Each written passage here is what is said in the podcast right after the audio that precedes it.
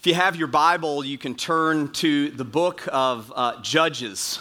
Uh, Judges is all the way back in the Old Testament at the beginning. Uh, if you don't have your Bibles, the words will be on the screen. And uh, today we're going to be in Judges chapter 4, uh, really just right after the first uh, few books of the Bible. You have the book of Judges. And so, Judges chapter 4, as we continue in our series that we're going through this summer called Courageous. Uh, I don't know about you, but I've loved uh, this series. And so, uh, what we did is in, in the month of June, uh, if you've been, if you were here during the month of June, uh, we took four different characters, actually, no, five different characters, and they just happened to be, we didn't plan it this way, but they happened to be all guys. And ladies, we didn't want to cheat you. So, um, what we did is we picked four characters that are women uh, from God's Word to find out what we can learn, what we all can learn about courage. And today, I love this story. I love this character from the Old Testament. Her name is Deborah one of my favorite characters from the Old Testament. And she is actually uh, kind of a, a, bit of an obscure character. And what happens, uh, not a lot of people know this story from the Old Testament. Um, but it's a great story. And so I'm excited about us all learning from the life of Deborah this morning. It's a word that uh, I have learned years ago what its full meaning was uh, when I worked for a guy by the name of John Maxwell. And that word is influence. And I want to give you Webster's definition of influence it's the action or process of producing effects on the actions, behaviors, opinions, etc. of others. It's the action or process of producing an effect on the actions, the behaviors, the opinions, so on and so forth, of other people. And this whole idea of, of influence is something that I don't think I really quite understood um, until I worked for John Maxwell and learned a little bit more about how we can uh, lead people and how we can have an influence. And, and I got to tell you, um, each one of you who are in here today, uh, regardless of where you are in your faith walk, regardless of how old you are, uh, what your uh, background is, uh, what demographic you fall into, um, what uh, you know, social, economic, uh, category you might fall into, each one of you, each one of us um, has automatically, we have influence on someone else. And sometimes it just takes standing up and speaking to have influence on someone else. It reminds me of a story when I was a, a sophomore in high school. Uh, I went to English class, and it was, um, I think it was fifth period English. And so it was towards the end of the day. And I think, I'm pretty sure this was like a Wednesday. And so um, we were all in there, a um, bunch of goofball high schoolers. No offense, high school, you know, guys, but it just is what it is, right? Am I right? Okay, parents, am I right? Anyway, um, so we were just a bunch of high school. See a lot of heads nodding. Uh, anyway, we were just a bunch of goofballs, and so we were sitting in the class, and the teacher was um, teaching, you know, something. I, for the life of me, I can't remember. And she had her back turned to the class, and she was writing on a chalkboard. You guys remember chalkboards? Yeah, okay. Anyway, um, so she was writing on the chalkboard, and um, from the back of the room came flying a rubber band and it hit her right in the back. And the class laughed, and she did not at all laugh. And she turned around and she said, I want to know right now who did that. And there was this long silence. And she said, We're going to sit here until someone fesses up, whoever did this. And there was more long silence. And after about 15 minutes, she said, I want you to put your heads down on your desk. We are sitting here until whoever shot the rubber band speaks up. And so this went on and on and on. And the bell rang. We had to go to our next class, which was the last, last class of the day. And we went to the class. But before she would open the door, she said, Tomorrow, when you get here, arrive and put your head on your desks. And we are going to do this until whoever shot the rubber band fesses so the next day we got to class, we all put our heads down on our desk in complete silence for 50 more minutes. This went on for three days. Three days. Now, I've never been a teacher, and you can debate whether or not that was the right thing to do, but finally, on the third day, towards the end of the class, um, a good friend of mine stood up And his name was Sandy Papadopoulos. And um, Sandy was a really good friend of mine. I really liked Sandy, probably because he was shorter than I was. But um, Sandy and I played soccer together. Um, he was the, one of the smartest kids in the class. And he stood up and he goes, I'm the one that shot the rubber band. And I don't know what happened to Sandy, but he left the class, and you know I, we don't really know what happened to him. But um, he stood up and said, "I'm the one that shot the rubber band." Now, all the class and the teacher knew that Sandy was not a troublemaker, that he was not the guy that shot the rubber band in that class. And we all knew that he like did this just to get us out of this awkward silence that we had experienced for like two and a half, almost three full days. And so afterwards, later that day, um, we asked him, me and a bunch of guys were like, dude, what in the world? And he's like, I was just so sick I have my head down the desk. I decided I would stand up and I would take the hit because I wanted to get out of there and I didn't want to do this anymore. And we were like, man, thank you so much. Finally, someone that would stand up. Fast forward a few years later, we're um, sitting around at graduation and we were remembering this incident. And one of my buddies goes, Hey, Sandy, did you really do it? And he's like, Yeah, I really did it. I really did. I really did the guy that shot the rubber band, man. I took the hit, and I should have been the one that took the hit. I love Sandy Papadopoulos, and it was so stinking funny. But he stood up in the midst of that class and finally ended this awkward silence. Love that story. It was a funny story please, if you're in high school, please don't do this, okay? Please don't be like, hey, my pastor said this is a cool thing. Okay, trust me, it's not the right thing to do. But it illustrates the fact that sometimes to lead and to have influence and to, to call for change, to have a call for change, there needs to be someone who will just speak up, am I right? Like there's something that's going on that needs to be changed, and we need someone to just stand up and speak up. I would imagine if you thought for a moment, you probably have people who stood up in your life and created a good influence or a good change in your life. I, have got a number of them. It starts with my mom, Susan Cullen. Um, she prayed for me from the time I was born. And I remember her telling me later in life that um, my mom and my grandmother, Catherine Heisey, um, they both prayed that God would lead me into the ministry. There are some days I'm like, thanks. And then most days I'm like, man, I'm so thankful that they did that. They had a huge influence. Today is my mom, would be my mom's 69th birthday. She passed away back in March after a very, very short battle with cancer and a surprising battle with cancer. But she had huge, a huge influence in my life for good. God by the name of Jeff Cranston was like my spiritual dad. He's the pastor of Low Country Community Church, just 20, 30 minutes that way towards Bluffton. And uh, he was the one who kind of thought, man, we, we need to come back to Hilton Head Island and reach this island for Christ. But if you go back, that was in 2007. If you go back 20 years prior to that, he was meeting with me on a regular basis, like some of you who are in high school and you have someone in the youth group who's a leader meets with you on a regular basis, or maybe Todd Cooper. And Jeff poured his life into mine.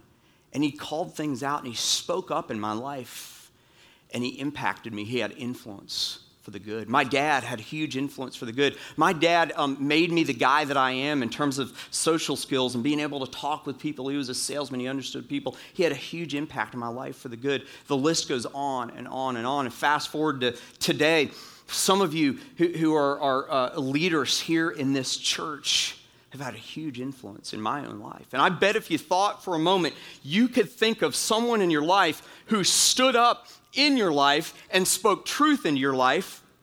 And sometimes it's not easy to hear, isn't it? Sometimes it's not easy to hear truth. But we all need to hear the truth because there are times in our lives when we need someone pushing us, pushing us, and influencing us for the good of us.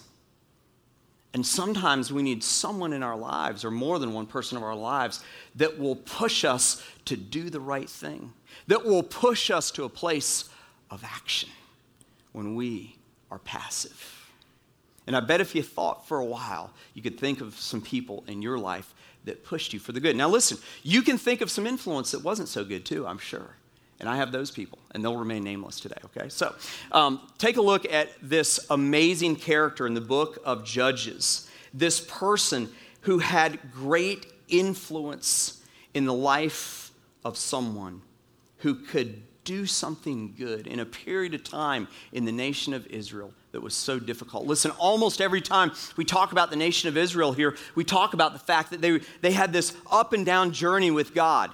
And almost every time we talk about the nation of Israel in this context, um, they've just kind of gone into a period of time where they're not really doing well with God. And that's the case today as we kind of come to uh, Judges chapter 4. Um, Israel had just won this amazing battle, and like God gave them this victory, and they should be really like in sync with God, really following Him during this period of time. But as it is with you and me, it, it was with the nation of Israel, when things were good, they forgot about God when they, things were bad and they needed God, they would look to Him. Or they would start by looking to someone else and then eventually they'd look to God. And so we find the nation of Israel in a period of time when they had rebelled against God. They weren't listening to what God had to say. And in those cases with the nation of Israel, He would just give them up to whatever nation or whatever enemy was after them. And in this case, it was the Canaanites, one of the most fierce, evil enemies that the nation of Israel had.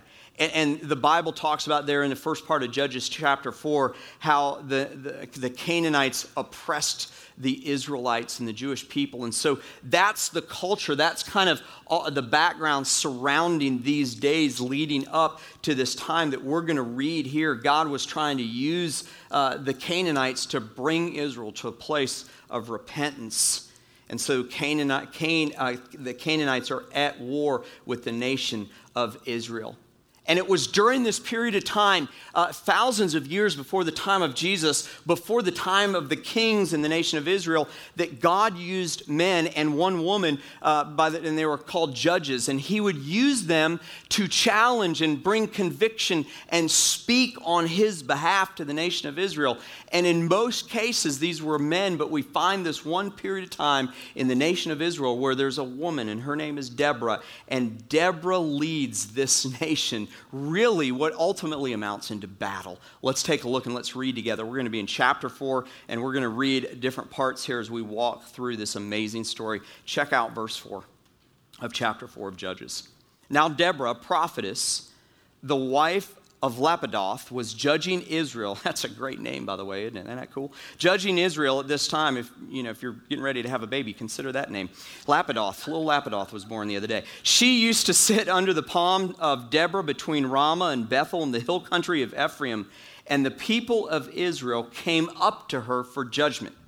So, if people in the nation um, needed to confess their sins, or if they needed insight, or if they um, had questions, they would go to the judges. And in this case, during this period of time, it was this lady by the name of Deborah.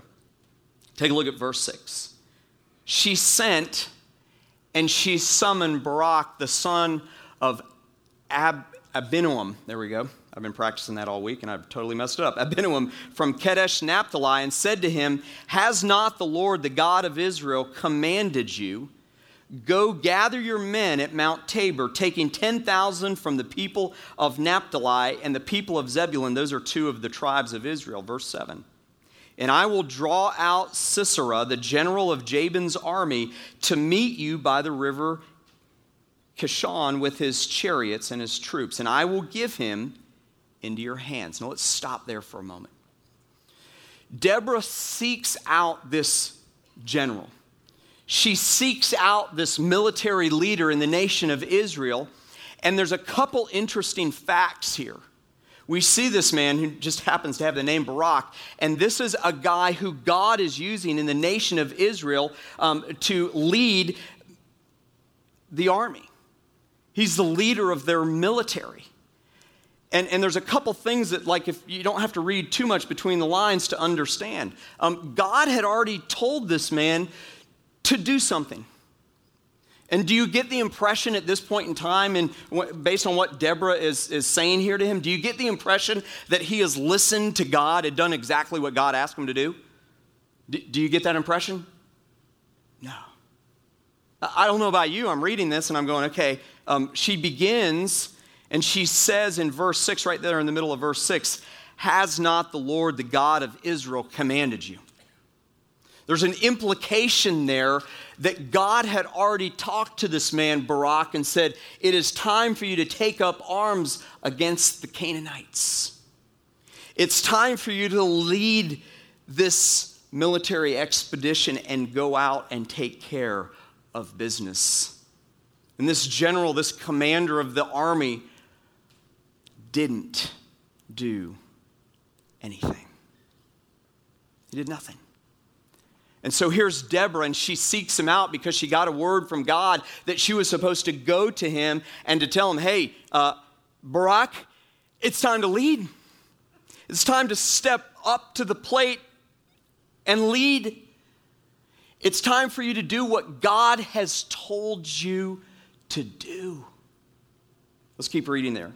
Barak said to her, If you will go with me, I will go, but if you will not go with me, I will not go. And she said, I will surely go with you. Nevertheless, the road on which you're going will not lead to your glory, for the Lord will sell Sisera into the hands of a woman. Then Deborah rose and went with Barak to Kadesh, and Barak called out Zebulun and Naphtali to Kadesh, and 10,000 men went up at his heels, and Deborah went up with him. Interesting situation there. So there's a man that is supposed to be at work, and God has already told him what to do, and it's obvious that he hasn't done it. And so Deborah is the one to stand up and to speak to him and to challenge him to get to work. There's a couple things I just want to address because, like, I know that you're thinking it. It happens to be that this leader has the same name as our president, okay? And I just want to say this right out of the gates. You guys know I don't talk a lot about politics. I'm not doing it today either, okay? I'm not doing it. This is a story from God's word about this general and this woman who is a leader. Okay, and I want us to learn what we can learn from this, not make implications nationally. Okay, I think we completely miss the point for ourselves if we miss that. Okay, the second thing is, is that in this day and age, do you realize how unusual it was for a woman to be used in this capacity? I mean, it was extraordinarily unusual. And do you get the, do you see what happens here? It's not only Deborah that's used to lead, but it's also another woman. She mentions that, doesn't she? She says there in, in, verse 9 when he says, Yeah, I'll go to battle, but I want you to go with me. Take a look at what she says in verse 9. And she said, I will surely go with you. Nevertheless, the road on which you all are going will not lead to your glory, for the Lord will sell Sisera into the hands of a what? A woman. And that may be like surprising in our day and age, but in this day and age, that was so incredibly unusual.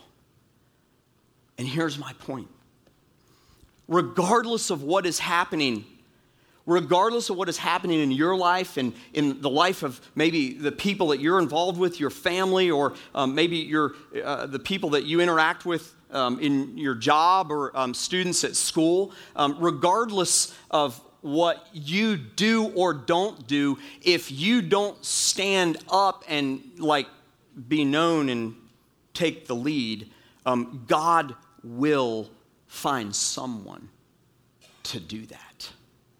He will find someone to make sure that his plans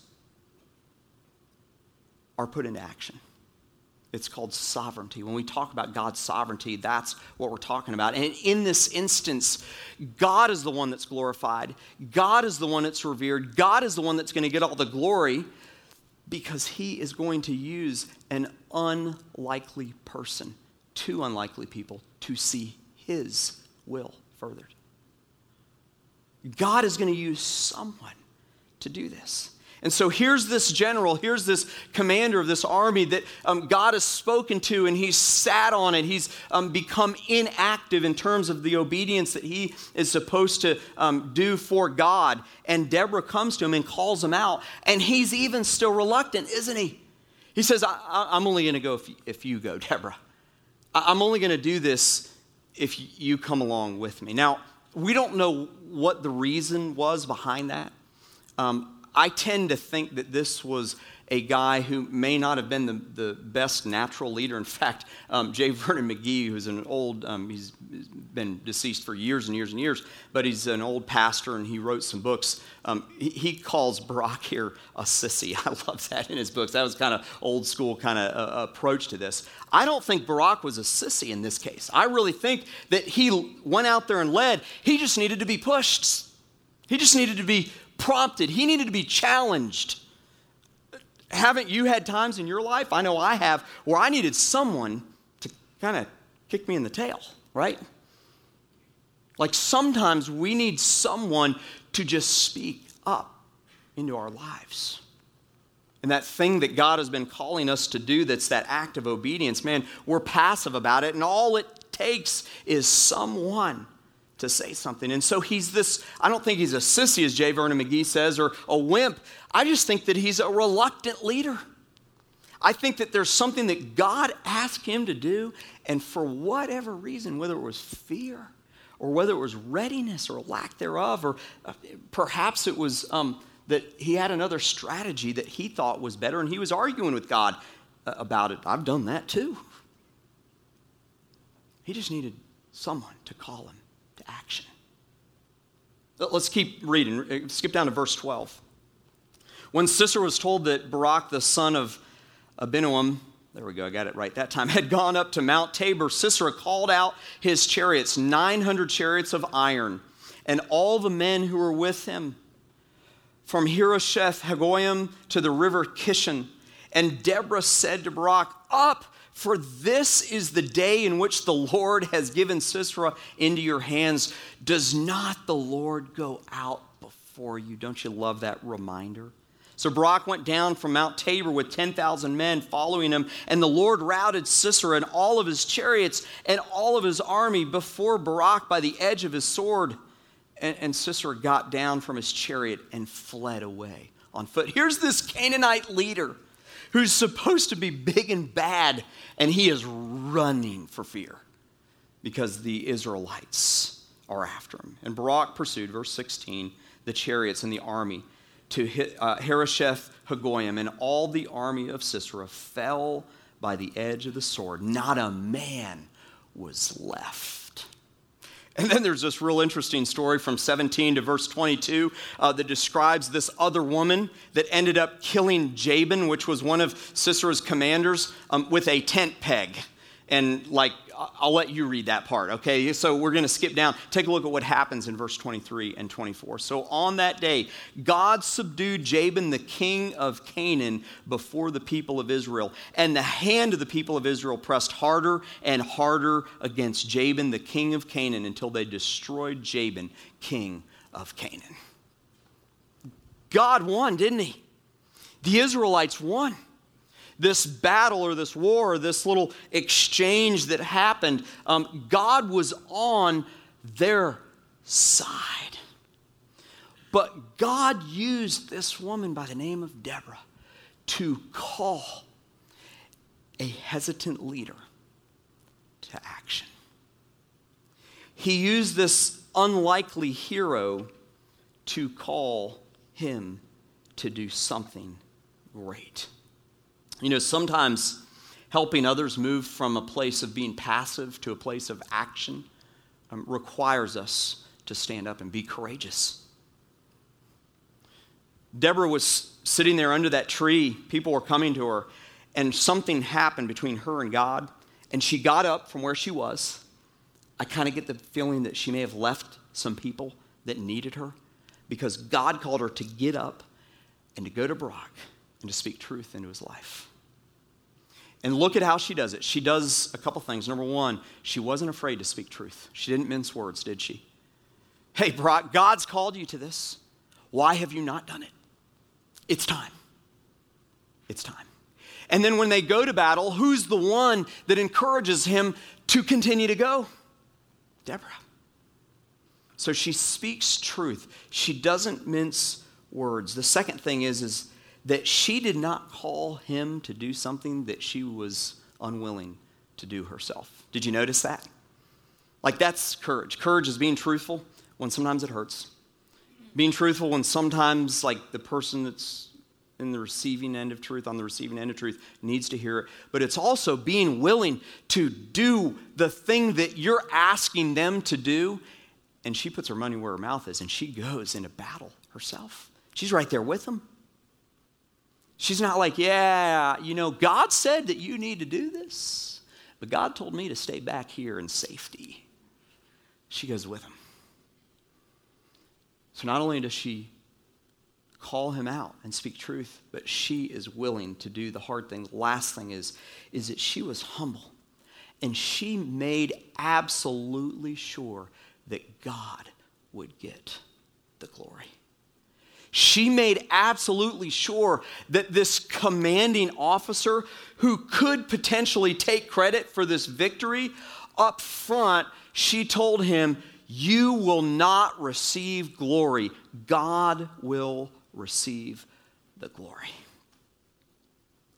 You know, sometimes courage is you and I just standing up and speaking truth with humility, with love, but also being willing to do what we can do to see that situation resolved. Here's the bottom line this morning Courage, genuinely rooted in the power of God, will inspire others to be brave. I think that's the lasting impression from Deborah's life. I mean, it's a short story. It takes place over the course of really two chapters. We're not going to look at chapter five. Chapter five, by the way, this is really cool. When they had won this battle, she and Brock get together and they write a song and they sing a praise song to God. It's one of the first hymns or songs that's ever, ever sung in the Bible. And they sing this praise song to God, giving him the glory for what he did. It's only two chapters in God's word. But it literally saved the nation of Israel from the peril of the Canaanites. And so she stands up with her courage seriously, genuinely rooted in the power of God, not in herself, not in a self help book or, or uh, you know, podcast or whatever but her courage was rooted in him. And listen, those of you who are here today and you're Christ followers and you're a part of this church and you're a part of this community and you're a part of a family who needs you, maybe you just need to like consider where your courage is rooted because I don't know about you. I've gone through times in my life where like the, the power plug was plugged into the wrong source. And that's why I couldn't be courageous because I, I was not leaning on God, the one true God that can help us through it. And so there's a couple questions I want to ask. First and foremost is where's your courage rooted? Like, are you plugged into the source that can give you the power to speak up when truth needs to be communicated? Where is your courage rooted? Listen, before you um, speak up into someone's life, check yourself. That, that's, this is very dangerous. Like, if you're not plugged into the power of God, and you speak truth into someone's life, man, that's disastrous. I know because I've done it before. We got to look within. I call us all the time to be introspective in our lives, to look within. But it, it, doesn't need to stop there. We need to look within. We need to check ourselves to make sure that we aren't being hypocrites, to make sure that we're not speaking a truth into someone else's life that we first haven't enacted in ours. But once we get clearance from God, once we've gone to Him and we genuinely have our courage and the, the power to speak rooted in Him. And once He's given us the green light to speak truth into someone else's life, man, go for it. And the second question is this Do others see your courage or do you have a tendency to hide it? Do others see your courage or do you have a tendency to hide it? Like, do you have a tendency to just be passive yourself? Like you see a wrong that needs to be righted, or you see someone that needs to be encouraged, or you see someone who needs to be challenged, and maybe you see someone who said something, who committed to something, and you just like keep your mouth shut. So they're passive and you're passive. When that happens, guess what? God's going to go somewhere else to find a person that's going to make an impact, that's going to be an influencer. Are you connected to the right source? Is your courage rooted in God? Do others see your courage, or do you have the tendency to hide it? And then lastly, I want to ask you this question In what situation would your courage inspire others to fearless action right now? I want you to think about that. In what situation would your courage inspire others to fearless action? That's what happened. Deborah spoke up, she stood up, she was rooted in the power of God, she was plugged into the right source, she got clearance of what she was supposed to say, and she spoke up. And because of that action of just speaking up, a whole nation was changed. Think about the power that you have, moms and dads, in your homes, brothers or sisters with your siblings. Think about the opportunity that you have, teachers, administrators in schools, that you have to influence for the good someone who's in your scope of leadership.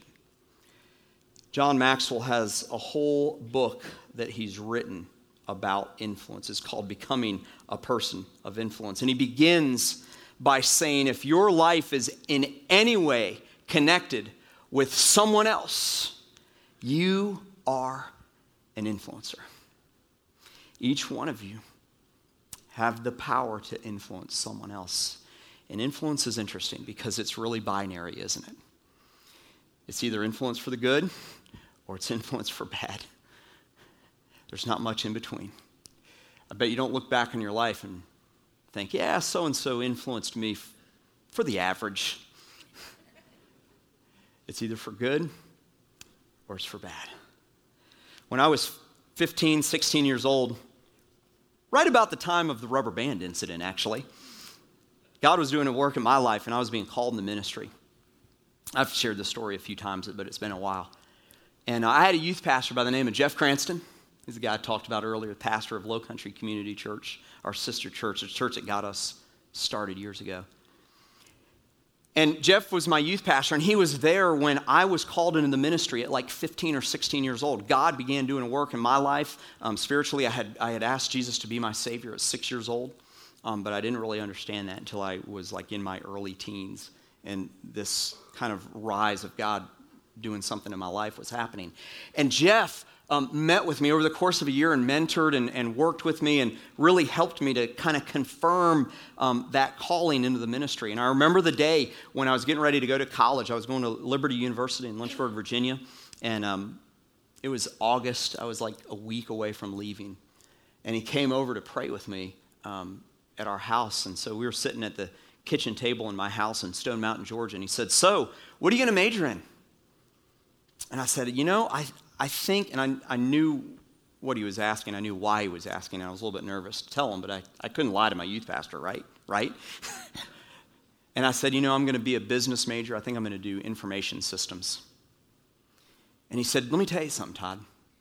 If God called you into ministry and you don't answer that call, he will find you. That's, that's what he said scared me a little bit. Like, really? Wow. And at 26 years old, completely miserable, broken, God found me. Jeff was Deborah in my life in that instance. He spoke truth in my life.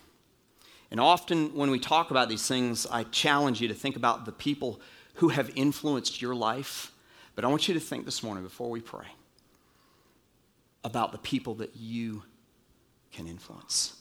About the people who, if you don't speak up, who's going to? And how can God use you right now in a situation that you know someone needs to hear the truth of God? Make sure that you, you have investigated and inspected your life. But when it's time to go, don't remain silent. Would you pray with me this morning? Father God, thank you so much for your word. God, we thank you for this unlikely person of courage in Deborah. And God, right now, I just pray for those who are here today. Um, and, and they have they've been a Christ follower for a long time. And God, whether it's in their homes or in their jobs or in their schools, or in their churches or in their communities.